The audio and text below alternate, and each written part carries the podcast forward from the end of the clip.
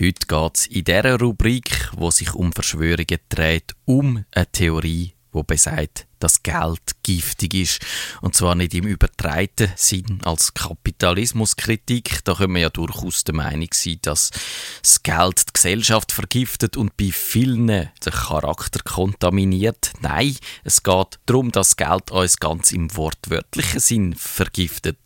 Gut, wir hier in der Schweiz haben jetzt noch mal Glück gehabt, weil der Franken macht das nicht. Aber wenn man so einen Euro in die Finger überkommt, ui, dann wird es gefährlich. Angst muss man sowohl von der Münze als auch von der Geldschein haben. Fangen wir mal mit den Münzen an. Die 1 und 2 Euro Münzen, die haben ja bekanntlich ein silbriges Innenteil und einen goldigen Rand und das löst den Effekt aus. Es entsteht zwischen dem Nickel und der Zinnverbindung ein elektromagnetisches Feld. Das bringt Nickel in die Luft, wo Allergien auslöst und es entwickelt sich Nickelcarbonyl, wo sogar tödlich kann sein. Ui, gefährlich, aber ist noch nicht alles.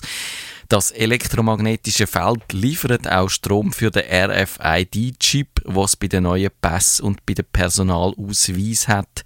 Auf dem RFID-Chip sind biometrische Daten gespeichert und wenn man jetzt seine Identitätskarte zusammen mit ein paar Münzen im Hosensack umtreibt, dann sorgt das Energiefeld der Münze dafür, dass der RFID-Chip anfängt strahlen zu senden. Und weil man die Münze und seinen Personalausweis häufig im Hosensack hat, wirken sich die Strahlen auf die Hoden und auf die Eierstöcke aus und das führt zwangsläufig zu einer Sterilisierung. Ist natürlich Absicht, weil es gehört zum Bevölkerungsreduktionsprogramm. So ein Bevölkerungsreduktionsprogramm taucht bei den Verschwörungstheoretikerkreis immer wieder auf und hinter dieser Theorie steckt dann meistens die geheime Weltelite und die findet nämlich, es gäbe viel zu viele nutzlose Esser auf unserem Planet und alles wäre viel besser, wenn die Zahl der Menschen stark würde reduziert werden mindestens eine Milliarde Leute, heisst am einen Ort, ja, und es gibt im Internet jetzt ein lustiges Dokument, wo man die ganze Geschichte kann nachlesen kann. Dort wird auch behauptet, dass der teuflische Plan an der Uni Zürich aufdeckt wurde sei. Ein Mann namens Frank Nestle hat die Geschichte im Wissenschaftsmagazin Nature veröffentlicht. Jetzt findet man ja, Frank Nestle tönt jetzt als Name ein bisschen erfunden, aber man schaut nach in der Forschungsdatenbank von der Uni Zürich und findet den Herrn Nestle auch tatsächlich und sogar seinen Artikel findet man auf nature.com und dort steht drin, dass die Euro-Münze mehr Nickel können abgeben als der Grenzwert das erlaubt und sogar die Theorie mit dem Energiefeld wird bestätigt. Die bimetallische Struktur von diesen Münzen ist ein Faktor, der die Abgabe von Nickel fördert. Sie löst Korrosion aus, wo im menschlichen Schweiß ein galvanisches Potenzial von 30 bis 40 Millivolt generiert, heißt es im Artikel. Damit ist alles bewiesen, oder? Mm, jetzt nicht so richtig, weil zum einen ein paar Millivolt nicht wahnsinnig viel ist zum anderen kann man ja auch aus dem wissenschaftlichen Befund jetzt nicht wirklich das Bevölkerungsreduktionsprogramm ableiten.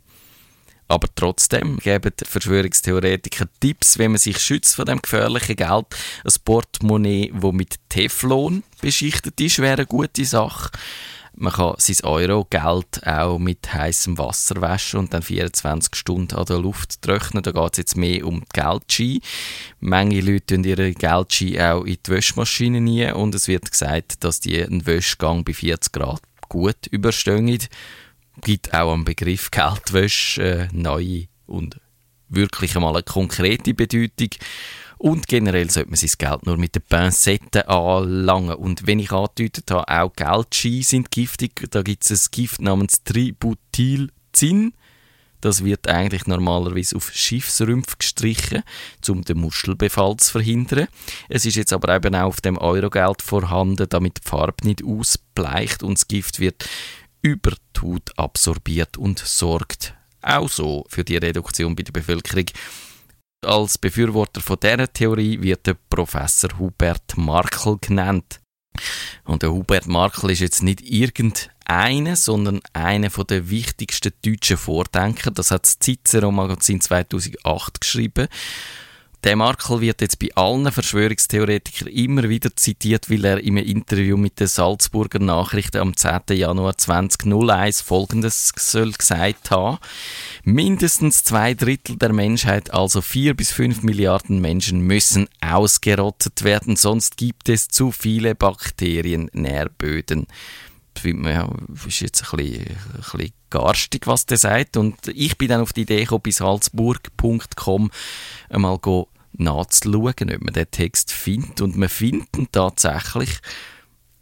Allerdings jetzt tönt er nicht ganz so wie in diesen Verschwörungstheorien amix zitiert, sondern er tönt wie folgt. Wir sollten es schaffen, die Weltbevölkerung in den nächsten Jahrhunderten wieder auf ein bis zwei Milliarden absinken zu lassen. Es gäbe eben bald 10 Milliarden Menschen und das sei ein gigantisches Nahrungsreservoir für gefährliche Mikroben und andere so kleinste Lebewesen. Die Menschheit müsse darum immer gegen neue Krankheitserreger kämpfen und allein das Abfallproblem sei einfach zu groß. Und der Markel hat aber die Hoffnung, dass sich das Problem allein löst. Und zwar ganz ohne Gift. In 200 Jahren wird überall das eingetreten sein, was heute in den hochentwickelten Ländern zu sehen ist. Viele Familien haben dort nur noch ein Kind, viele gar keins. Man sieht ein paar wissenschaftliche Befunde in Verbindung mit einem falsch zitierten Zitat und schon hat man eine wunderbare Verschwörungstheorie.